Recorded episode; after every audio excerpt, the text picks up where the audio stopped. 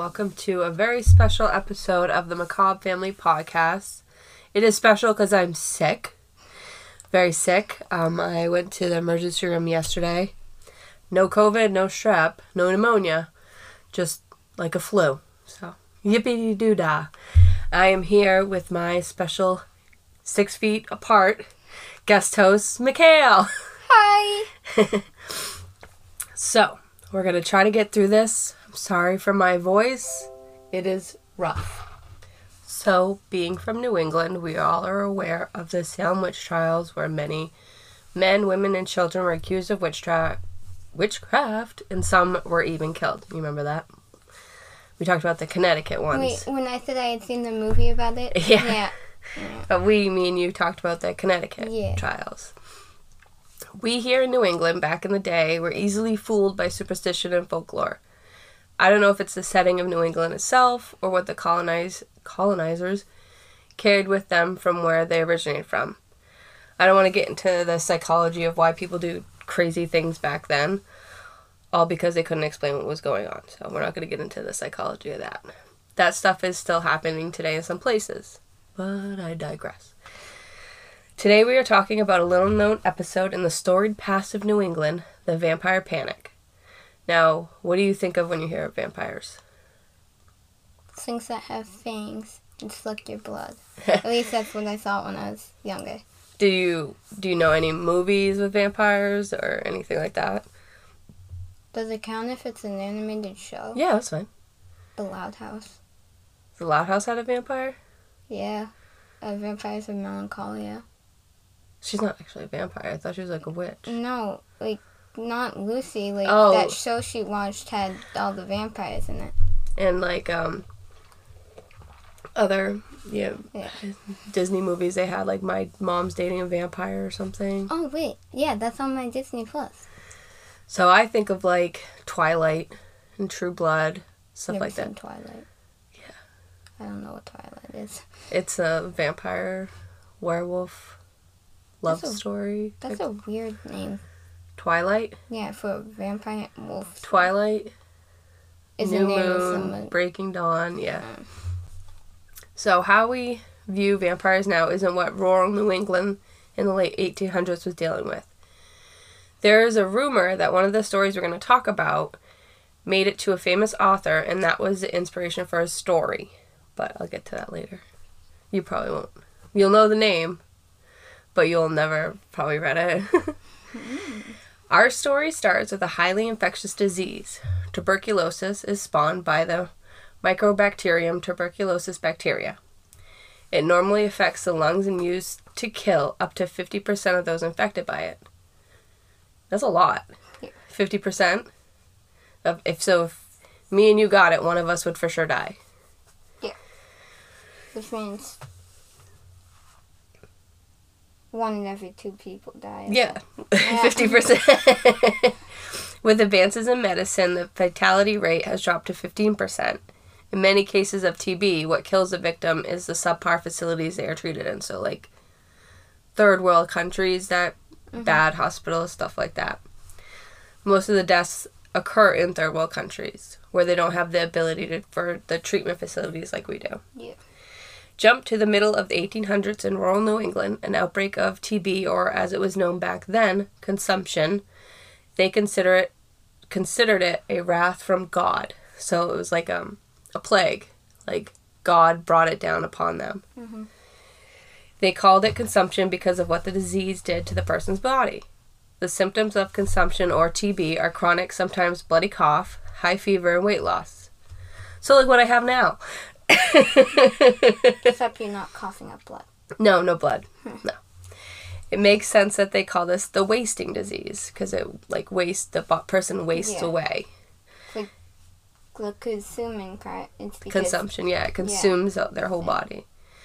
As it is so highly contagious, when one family member got it, like the common cold in a family's house now, it ran right through it. So, like right now, how I got my flu slash cold, I got it from my lovely niece and my mom because and your sister. Well, she didn't have it. That's She just called me to oh. hang out with Hazel Well, I didn't went- have to be near she- her, She but went to the doctors to make sure. yeah, Yeah. but of course I didn't have to be near her, but You she's a little baby. Of course I do. She when she looks at me and says, "Auntie, Auntie, hug," I'm gonna do it. it would kill almost everyone it touched. I believe the stat on that was one out of every four deaths on the East Coast was from TB back then. So, four people died. At least one of them had TB back then. Oh, oh. Does it make I sense you now? one in every four people that you were near. No, one in every four person that died Yeah. died from TB. Now we have the information on what caused this whole thing. The first known mention to the American vampire is the letter to the editor of the Connecticut, Connecticut Courant and Weekly Intelligencer, and that's literally what it says. Published in June 1784. The letter was from Councilman Moses Holmes from the town of Willington. He warned people to beware of, in his words, a certain quack doctor, a foreigner, who, who had urged families to dig up and burn dead relatives to stop consumption. Holmes himself had witnessed several, several families dig up their family members at the doctor's request and didn't want anything to do with it. He wanted to warn people, and in his words, quote, in that the bodies of the dead may rest quiet in their graves without such interruption. I think the public ought to be aware of being led away by such impos- an impostor. Unquote. This is just a little appetizer of the literal horror families went through. So now that we dipped our toe in the late 1700s, because that's when that letter was from 1784, we're gonna jump forward phew, phew, phew, to 1990. I thought that, I thought we were only jumping forward 100 years. I thought we it was you would read the letter from 1800. or something. 1784. So 1990. Hmm. I'm gonna tell you a story, and you I want you to put your your mind in it. It's about a group of children, and they're playing on a hillside gravel mine. You could you can picture yourself doing that, right? It's like a sand pit. Oh yeah. So, a group of children are playing on a hillside gravel mine. They found some graves. when the boy told his mom, she didn't believe him until he walked through their door with a skull. Would you pick up a skull, or would you be like, no? Come I on. Might. I might. I mean. So, I mean, I'm in like disbelief. If you came in and you're like, I think I found a grave, I'd be like, what makes you think that? You'd be like, well, there's bones here. I'd be like, bring me the bones. Or would I be, you be like, no, I don't want to disturb it. Please come look. oh yeah, like I was just saying. I'm pretty sure if you disturb a grave, there's gonna be a lot of ghosts. if you dig it up and then you get ruin the bones, you're gonna be disturbed for the rest of your Yeah. life. so, yeah, like, if your kid says they found some random grave with bodies in it, okay, good for you, Johnny. So, you know, whatever you say. Wait, wait. How young are we saying? I don't know, I just said children. Like maybe like six, seven. I Well, like your age. But, like, Well, if Why I on was earth six or seven, I would have. no, but the, the they came and the parent didn't believe him at first until he came with the skull. Like, Oh, I thought you meant he already came prepared with the skull. no, no. Oh, jeez. Yeah, why no. didn't yeah, w't didn't the parent go look and confirm and be like, I'll believe it when I see the skull on my kitchen table. Come come on. Maybe they're lazy. This was in Griswold, Connecticut. In this place in the 80s, there was also a serial killer working at the time named Michael Ross. Ooh, serial killer. Are you Yeah. gonna do a cod- podcast episode on that? He raped and killed eight women. They thought this could be a crime scene with another victim that they didn't know about, so they roped it off and treated it like a crime scene. The bones, though, were clearly way older than a couple years. They were brown and decaying. They turned out to be more than a century old. It's a hundred years, I believe. Century is ten, I think. Century? A decade's ten. Because we're in the twenty-first century, which would be Hundred years. oh. Oh yeah, I was about to say it's not a thousand years yet. um, uh, they called Nick Bella Bellantoni, Bellantoni, the Connecticut state archaeologist. He determined that the hillside contained a colonial era farm cemetery. Apparently, New England is full of places like this family plots that have been forgotten over time. So, Yeah, you see this when you're driving, but yeah, but like over here, if you go straight back, outskirts, yeah, and they're like in the woods, there's a family Yeah. plot. So, if the plot is there, wasn't woods back then. That means it was farmland. Yeah, they were planning on making that uh, back behind the Christmas tree farm uh, campground. but what I'm saying is, where the the Oh, plot, they're very, yeah. very, very old, and that means that there was a farmland there before, and then it got overgrown with woods and stuff. People forgot it was there, Yeah. basically. Parent, uh, family plots have been forgotten over time. So, word of advice: Wait. do your research if you buy land and are planning on building. Find records as far back as you can go, and make sure you don't get yourself in a poltergeist situation. Yes. That would have been over 100 years ago to even get a tree like. Mhm. Oh, wait, you guys can't see that. Yeah. Have you? You've never seen the graves, have you? I have when me and Tut drove in the. On They're the, very, very old. Yeah. They're over a hundred years. Yeah. Yeah, because those trees would have had to take over a 100 years. That's what I mean. Okay. It's all it turned into all woods. So when Yaya first moved here, Yeah. this this road was dirt. Witch Trot Road was dirt, and it stopped. Yeah. So it was like a half a road. Yeah. So think of, and if you look at aerial photos from way way back, you can see like certain farmhouses were here before. yeah. So the Osgoods farm could have been here, but this all could have been farmland. Mm.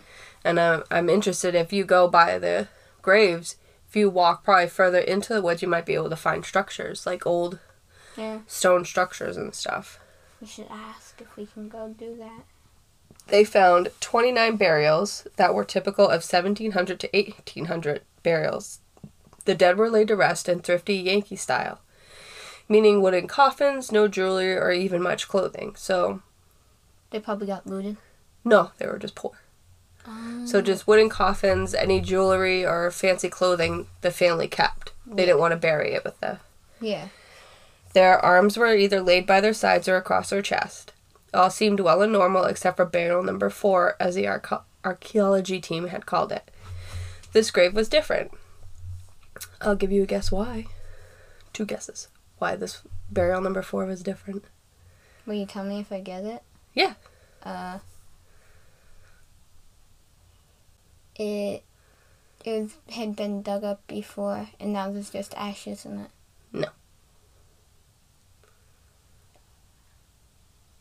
Do, do, do.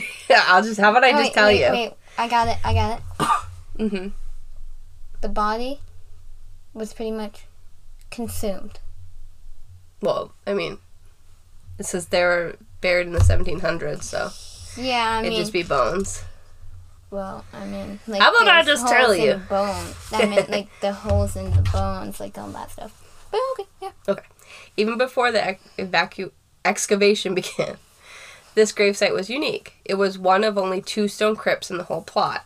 It was partially visi- and it was partially visible from the mine face. So stone crypts are like stone. Stones. And like had When they lifted the yeah. first of the large flat rocks that made up the roof, so it was like a grave Ooh, inside of on top of a grave. we should never They discovered that. the remains of a red painted coffin. And in the remains of that coffin, they could see skeletal feet. So, you remember when we went to, we went and walked around the graveyard in Portsmouth? Yeah. We saw those big mausoleums, I called them. When I tried looking in one. Yeah. So those are, that was kind of the same idea, except for just stones and it was buried. Oh yeah, I saw a hole and I thought I could look in it. It turns out it was just covered over with something. Um, so everything no looked normal so far, other than the fact that the coffin was red.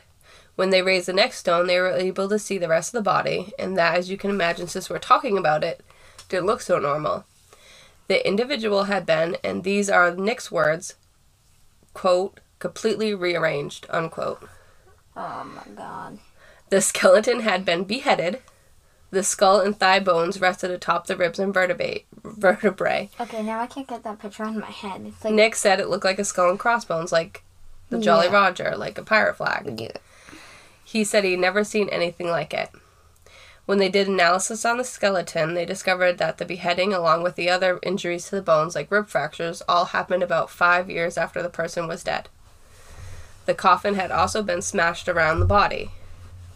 All the other skeletons from the hillside grave were repacked and sent to be reburied, but not JB as a skeleton was to be called. He was a 50 ish male from the 1830s. They got the name JB because those initials were spelled out in brass tacks on his coffin lid. He went to the National Museum of Health and Medicine in Washington, D.C. to be studied further. Nick wasn't done. What he found really intrigued him, so he invited archaeologists and historians to tour the site to see if they could come up with an explanation of what happened. So just invite more people to see dead bodies, pretty much. Well, historians and archaeologists are that's their job. Like Oh. archaeologists are people that find like Uh, Tutankhamun, like stuff like that. Like I they thought dig. they were the ones that find like coffins that were like closed. Like they don't ever see one because Oh, they open them. Oh, jeez. Yeah. They ruled out vandalism almost immediately because there wasn't any valuables to steal and no other body was bothered like JB. Finally, one of his colleagues had asked if he had ever heard of the Jewett City vampires. Here we are going to meet Michael Bell. He is a Rhode Island folklorist who has been studying the New England vampire exhuma- exhumations for almost a decade. So I would say he's a person to look f- to for information on this. You look very confused. Yeah. I just saw a truck today when we were at Home Depot, right? Uh huh. And it said it was like an animal control truck, but it was like somebody's business. It wasn't like an actual. Like it was, but it wasn't like like a town would have. Mm-hmm. And it said, "We take care of pest." Pest Yeah, and exu like exhumations. yeah. I was, so- I was so confused. I was like, Dad, what Maybe exhume rats or mice from your house. It didn't. It didn't say any animal. It was like That's- pest, and I saw Mm. pictures of like uh, raccoon, bears, Oh. stuff like that. That's why. Mm. Exhumations, which is digging stuff up. So maybe like moles, like stuff that digs, maybe they exhume them from the ground. I don't know. Maybe they could dig up dead animals. Who knows? Yeah. With Michael and Nick working together, they determined that the case of JB occurred at roughly the same time as the other incidents we will be talking about soon. So the timing was right. Also, Griswold was rural and bordering southern Rhode Island where multiple exhumations occurred. This all fit the mold of all the other exhumations that Michael had researched. Even the postmort- post-mortem rib fractures made sense now. The likely story is JB was dug up, and the people then rum- rummaged around his chest cavity, trying to find his heart so they could possibly burn it. You, you were startled. so now in 2021, we have the only fully intact archaeological clue about the fear that gripped New England in the 1800s. So this There's only one single clue. No. Archaeological, meaning Oh, touch. We can touch it. So JB, Oh, this this guy is the only body that they've been able to find and dig up. They actually allow people to touch it without like No, no, wearing, no, no, no, no, no, no. like No, gloves. No I'm talking about like this is the one that they can actually like research and, and Yeah. look at. Yeah. This is the only one they have. yeah. They have we have letters and newspaper clipping about what was going on, but JB is the only fully intact skeleton that has been rearranged and put back. Testing had proved that JB did die of tuberculosis, so that fits the narrative even more. Dum, dum, dum. Michael Bell has documented at least 80 exhumations. Oh my god, I hate this word. I'm just gonna say dug up bodies. Because exhumations, especially the way I sound, doesn't it's not rolling off the tongue. Wait, what is the word? Sorry, you have to repeat. exhumations. Pretty much part of. It's digging up about. body. Yeah, I can see where ex. Exhumations. I can see where the exhume comes from because Exhume. exhu- ex- Exhumations. Oh, I was gonna say ex, excavate, almost like excavated. Yeah. Yeah, excavating. So, as going as far back as the late 1700s and as far as Minnesota. Most of what he has found has been concentrated in the backwoods of New England in the 1800s. Why this happened so much is like a psychological thing. Like why this psychologically in your mind. We may think now now how far the 1800s is from modern times, but if you think about it, it actually really isn't that far away to have something like this occur. The Salem witch trials happened in 1690. In 1892 was the last exhumation that we know about. I'll get into that story soon, but think of the time frame. 1892. That is less than 100 years from when they discovered JB. It's not that long. It really isn't. It can show you what hysteria can do.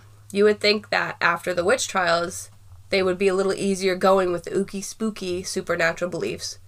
But they weren't at least this time. The people were already dead, but I can imagine what the living families went through making the choices they had to make. So nobody died. Well, people died obviously from tuberculosis.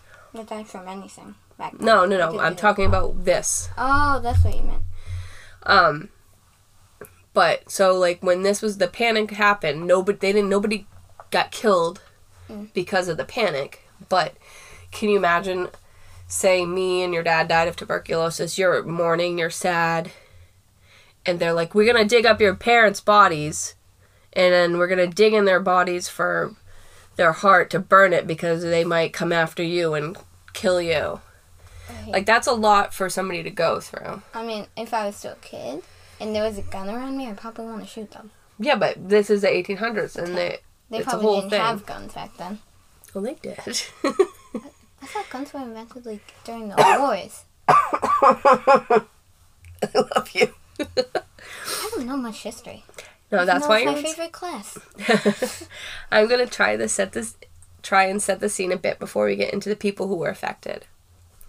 An 18th century description of a consumption patient goes, quote, The emancipated figure strikes one with terror, the forehead covered with drops of sweat, the cheeks painted with livid crimson, the eyes sunk, the breath offensive, quick and laborious, and the cough is so incessant as to scare to scarce allow the wretched sufferer time to tell his complaints, unquote. Now that is the description of somebody with tuberculosis or consumption. They had just a way with words back then. Like it's scary, but it's pretty. This goes to show you though how they viewed people with tuberculosis with fear and pity. They didn't know how to help them and they knew getting too close would mean possible death to themselves. The symptoms progressed through the body in such a way that to the onlookers it seemed as though the affected were getting the life drained out of them by something. Like COVID. What do you mean? People don't know how to help them, pretty much. I mean, now they kind of do, but not before, really. I mean, yeah, I guess you can. Yeah, sure. partially, partially not. The the TB bacterium was identified by Robert Koch in 1882. The rural areas didn't get news of this. It even took until the 1940s for any drug treatment to get to these places. So they had a time before help would actually come. 1940, isn't that like 1940, World like- War II. Yeah, I was going to say during World War II. In 1892, one physician blamed TB on his quote drunkenness and want among poor. So he said TB was the only people that would get it were drunkards, people that drink too much, and poor people. The cures back then included drinking brown sugar dissolved in water and frequent horseback riding. Oh, I love horseback. I mean, that would be a nice thing. Except for if you can't breathe and you're coughing. I don't know how that would help, right? Uh, I mean, yeah, then again, yeah. According to Michael Bell, he thinks that if the medical establishment was being honest, they would have just said there's nothing we can do and it's in the hands of God now. So the historians and archaeologists and people now say, like, if the medical professionals, quote unquote, were being honest to the families, they'd be like, we really can't help them. They're gonna die.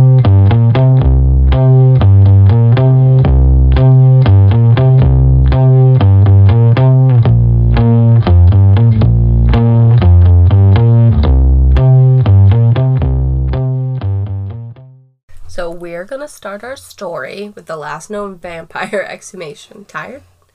Mm, yeah, I. Mercy Lena Brown lived in Exeter, Rhode Island. It was a large farming community, and I say farming in quotes, quote unquote. I say that in quotes because the land was barely fertile soil.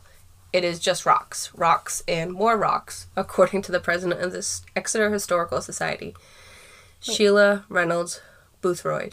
Yes. Exeter? Rhode Island, not New oh. Hampshire. Said the same. Wait, we're close to there. During this time in Exeter, like most of New England, it was less populated than usual due to casualties from the Civil War and the railroad enticing people to move west away from the brutal weather we get here in New England. Cold winters. Yeah, but if you move west, isn't that owned? Wasn't that owned? Wait, what year is this? 1892. Okay, so almost 1900. Okay, so yeah, that was owned by, uh, on, let me think. California? We're talking west, like California, stuff like warm like- places. That, when I looked at this territorial map that was, um, yeah, so the 13 colonies were owned by America and Britain, right? Mm-hmm. But after that, it's like the not the other half, like seventy five percent of the United States. It's not counting Alaska and Hawaii. That it was owned by something else, like pretty much Louisiana all the way to California. Like oh we no, own the, well, Georgia. we own them now. Yeah, but I was talking. No, I'm like, not. And oh. back then we did too. Oh, we did. In the 1800s. Oh. Hold on. I will check. Yay! So, Good thing is we can still record and Google. yes. So, we're Googling, in 1892, the year Lena, as Mercy was called, died, the population in Exeter was 961, a stark comparison to the 2,500 it was in 1820. When did we, what? Uh, Get Wait. to West. There we go. Uh, 1848. The Louisiana Purchase. Uh, mo- much of the West became part of the United States through the Louisiana Purchase in 1803. Can you just Google who was it owned by before America bought it? I just want to know. Mexico? Mexico owned? Uh, Us Americans take over everything. Because we're terrible. Um, so in 1820, 2,500 people lived there. And then when Mercy died in 1892, only 961. The Brown family living on the eastern edge of town with about 30 to 40 rocky acres began to succumb to the disease. Tuberculosis, yes. Brown family? Yeah, but this is in Rhode Island. Oh, yeah. There's no way. Yeah, no. Yeah, never mind. So, in 1882, so this is about 150 years after tuberculosis started to plague New England. Can you imagine a plague lasting 150 years? Well, we're not going to be alive that long for COVID, but. I mean, like tuberculosis runs through families, like I said before, and Yeah. it's highly contagious. COVID, not so much. We didn't even get the medicine to cure it until the 1940s. So Lena's mother, Mary Eliza, was the first to die in 1883 from the disease. Then Lena's sister, Mary Olive, the next year, she was only 20. So, so far, her mom and sister had passed. They were able to find an obituary for Mary Olive, her sister, and it did give you some hints to what her final days were like. Quote, the last few hours she lived with great suffering. Yet her faith was firm and she was ready for the change. Unquote. The whole town attended her funeral, and they all sang the hymn One Sweetly Solemn Thought, which Mary Olive picked out herself. In 1890 to 1891, thereabouts, the time frame isn't exact, Lena's older brother Edwin, who the newspaper described as a big, husky young man, got sick as well. He decided to try and go out to Colorado Springs in hopes the climate would help him. So, back then they thought the change of climate with better air mm. Not help. Like, like higher elevation, eleva- elevations would help with tuberculosis okay, that's the. because Colorado's higher. Okay, than that is the very opposite of the smartest thing to do. Her actually helped. elevation is harder to please, though. I don't know. It helped. How? There's not less. There's less air up in, I don't know. high. Who knows now? Well, different air. The people, there, there were tuber- tuberculosis places up in the mountains Yeah. that helped like breathing. I guess I don't know, but it's I don't. I don't know. who knows? Like Colorado isn't high enough where it's gonna affect. Uh, You know what I mean? It's not like Mount Everest where you need a yeah. I've been to Colorado. Yeah. Fresh air. Lena was only about eight or nine when her mother and sister died. She started getting sick about 10 years after their deaths when she was 19. In 1892, in 1892, Edwin returned from Colorado Springs in some kind of remission. While Lena was on her deathbed, though, Edwin started taking a turn for the worse. January 1980, oh, sorry, 1892, Lena finally died from TB, or consumption, whatever you want to call it. Her obituary was very different than her sister's. It read, Miss Lena Brown, who had been suffering from consumption, died Sunday morning. That's it. Lena's story doesn't end here, though. Like I said, she was the last known vampire exhumation, so her death wasn't the end for her, unfortunately. Edwin was getting worse after Lena's death, and the townspeople, afraid for themselves hoping, and hoping to save Edwin, were done relying on prayers. Several of their neighbors approached George Brown, Lena's father, and offered an alternative take on what was happening with Edwin. Maybe an unseen diabolical force was preying on the family. Yeah. it could be that one of the brown women was not dead, after all, but secretly feasting on, quote, the living tissue and blood of Edwin, unquote. That is the dumbest thing Yes, I think I've ever heard. Yeah, but, and I mean, guess what? again, George Brown thought like you. As the Providence Journal later summarized, the townspeople believed if they destroyed the, quote, unfending or- corpse, unquote, as they called it, that Edwin would recover. They asked George if they could exhume the bodies and check for fresh blood in their hearts. George reluctantly gave permission. I say reluctantly because I don't believe this is what he wanted to do. He didn't attend the exhumations. I don't even think you can trust this information now. I don't think that He- guy would have ever said that. He he didn't want to, but He think about to. it. You gotta think too. Hunter? Yeah. Think about it. He didn't want to, but he knew that this would, if he said no and more people got sick, that they would blame him. It would be, you know what I mean? He did, like I said, he didn't attend to exhumations because I can only imagine the pain he was feeling burying his whole family and his son dying. And a group of locals think the only way for your son to survive is to dig up your family and burn the bodies. As they did this, George had the family doctor on site to perform another autopsy on Lena and try to talk some sense into the madhouse people. So he didn't attend it, and he had their family doctor attend it so he could show, the doctor could show the townspeople, like, look, they died of tuberculosis. This is silly. Stop. You know what I mean? Yeah. And if the son after they do that stuff, then As well as the family doctor, a journalist from the journal, just called the journal, was present as well. This is why we have so much information on this particular case.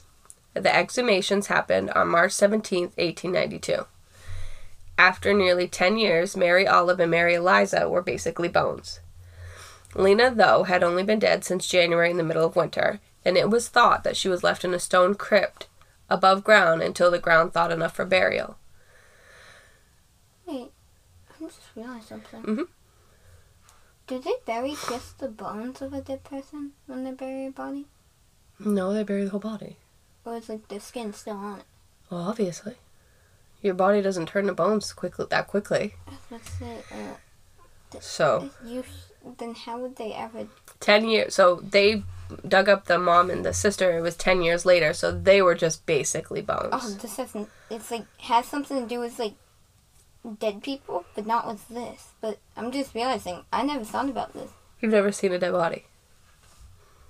You've never been to a funeral where there was a body in a No. cat. Okay. Uh, but I'm just realizing when if the dead body's in the casket, if somebody has to go in there, There's gonna be a whole bunch of flies, maggots, because the skin is still in there. Okay. can't, you can't take out all So the blood. so here yes you can.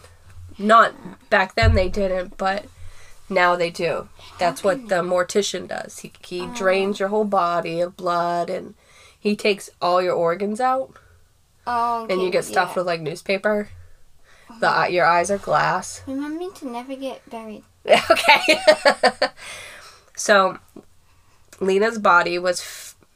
It okay. So this is a quote from the journalist. The body was in fairly well preserved state. The heart and liver were removed, and in cutting open the heart, clotted and decomposed blood was found. So Lena died in January, which is we know New England is very cold.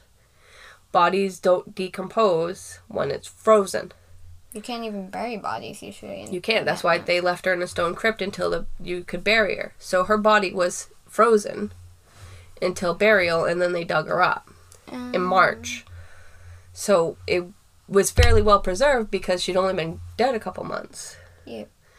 During the autopsy, the doctor once again pointed out that Lena's lungs, quote, showed diffuse tur- tuberculosis germs, unquote. This did not deter the townspeople. They burned her heart and liver on a nearby rock. Then they fed Edwin the ashes. So her brother. They fed him the ashes of her burned heart and liver. He died two months later, after he succumbed to the tuberculosis. So it was just, Pointless, yes. Wait, no, I was going to say. So it was like, wait. So did he die of it? Yes, Two months later? two months. He died of tuberculosis. Is that lucky? No. I mean, it's just that's just what he happens. just lived two months longer. Yeah, I am sure that George felt he had to let the townspeople exhume the bodies. As you recall from the witch trials, groupthink, especially in the supernatural sense, can be all-consuming and cause so much harm. In the case of the Salem and Connecticut witch trials, it caused so much death. In the case of the vampire panic, this is all mental anguish it caused, making people dig up their families and check to check their bodies. In some cases, the people making these decisions were children left after their parents died, like I talked to you about. Yeah. It is horrible to think of. Lena Brown's surviving relatives kept newspaper clippings of this whole ordeal alongside with the family recipes. They still talk about the events today. This type of things, them talking about it, keeps it alive in a sense. It's their family history. Another way this is kept in the history books is in another book, Bram Stoker's Dracula. Have you ever heard of it? No. Have you heard of Dracula? oh wait, Dracula. Yeah. You know Drac- who Dracula is. But you never read this book. The book. No. I don't. I read this book and to be honest, I hated it. It was the most boring book I've ever read. When did you read this book? A long time ago. It's a Oh. very old book. I'll I'll tell you. Oh, good. It like took me a very long time to read. I think it took me almost a month to read it. And knowing how quickly I read books, that's for me that's a long time. How many pages was there? It's just it's old English. Like it's it's oh, it's wait, an old you were old talking old book. about this before. Yep. Anyways, this is just a rumor, but an or- anthropologist named George Stetson was a very well known, and he traveled to Rhode Island to look into the barbaric superstition, as he called it. What he wrote was published in the American Anthropologist Journal. His account made waves not only in New England but around the world. Soon, the foreign press got a hold of the story and gave their input as well. Some called it intermarriage, some said it was all bollocks, and the town pe- people lied to George. Either way, everyone had an opinion on it. So, this Mercy Lena Brown Mhm. became. This is why this was the last one because it became so world known, Mhm. and everybody had a. Some people said that these people were idiots, and And that intermarriage, so marrying your sister, caused their brains to be stupid. Wait, one of them married the sister. No, that's what other people around the world were calling us, or the people around here. My family doesn't live here yet, but they're saying like we're stupid. That's why that they were digging up bodies, basically. Yeah, that's stupid actually. Uh, Either way, everyone had an opinion on it. One 1896 New York World clipping found its way into the papers of London stage manager and aspiring novelist Bram Stoker. His theater company was touring the United States at the time. His novel was published in 1897. 1897. Dracula. So many scholars believe that he didn't have enough time to see this article and then add it to his manuscript, but others see this character, Lucy, resembling Lena very much. Lucy in the novel is a consumptive seeming teenage girl turned vampire who is exhumed and a medical doctor presides over it, just as one did over Lena's exhum- exhumation. There are similarities, and since this turned out to be such a big deal, and the British public was denying this ever happened over there, how he knew such details is beyond me. Or maybe he was just that imaginative. Who knows? He's not alive to tell us. But it does hold true since that this clipping about this case was found in his stuff. You know what I mean? Like in like a his paperwork. Yeah. They found a clipping about her case. Oh. Lena was the last exhumation that we know of, but there are many more before her. We aren't going to get into as much detail with them because not a ton of it is known. Records weren't that great back then, and a lot of the burial sites were destroyed over time. I will tell you all that I do know, and you will be astounded as to how long this went on and how many there were. Then we will get a little into why we think this happened and where the heck these people got these ideas. One of the earliest known documented cases with a name attached to it is the case of Rachel Harris from Manchester, Vermont. Rachel died of tuberculosis in 1790. The year after her death, her husband, now widowed, married her stepsister Huldah. So it'd be like if me if I died and your dad married the other Stephanie. like one of my sisters. Before long, Huldah was exhibiting symptoms of tuberculosis. Friends and family surmised that Rachel was the culprit. In February 1793, 500 residents of Manchester braved the elements to watch Rachel be exhumed. Her liver, heart, and lungs were removed and burned on the blacksmith's forge. Regardless, of course, Huldah died. The residents, though, didn't learn the error of their ways. Since the cure didn't work, they just assumed Rachel wasn't a vampire, but a witch. yeah, roll your eyes. the next one we don't know much about at all. In February, February 1796, Cumberland, Rhode Island, town council granted permission to Stephen Staples to exhume the body of his 23-year-old daughter, Abigail Staples. His daughter, Lavina, had started coming down with the symptoms of tuberculosis and wanted to try an experiment, quote unquote, to save Lavina. Despite the council noting the decision was made, quote, against the better concise of this council, unquote, which means they didn't want to. Yeah. Nothing else is known about what happened at the exhumation, what happened to Lavina. Sarah Tillinghast of Exeter, Rhode Island. Sarah was the first of Snuffy Tillinghast's 14 children to die. Her surviving children began to say that Sarah was visiting them at night. By 1799, five more of her children had died of consumption and one more was gravely ill. When the bodies of the dead were exhumed, all except Sarah was in advanced stages of decomposition. Sarah's heart was removed and burned in front of the family home. Describing what happened in 1888, a writer named Sidney Rider said that, quote, Peace then came to this afflicted family, but not, however, until a seventh victim had been demanded. Unquote. That is cryptic. you look so confused. Why? I don't know. Okay. a journal entry from September 26, 1859, Henry David Thoreau wrote, quote, The savage man is never quite eradicated. I have just read of a family in Vermont who several of its members, members having died of consumption, just burned the lungs and heart and liver of the last deceased in order to prevent any more from having it. Unquote. At the time Henry wrote this, he was himself battling consumption and would three years later die of it. So, like, it could last years. You could be sick for years, or you could be sick for months. You know what I mean? People probably just wanted to die if they had it. I can imagine. Just like I want to die right now with this cold. no vampire exhumation happened to him, but he did hear of it.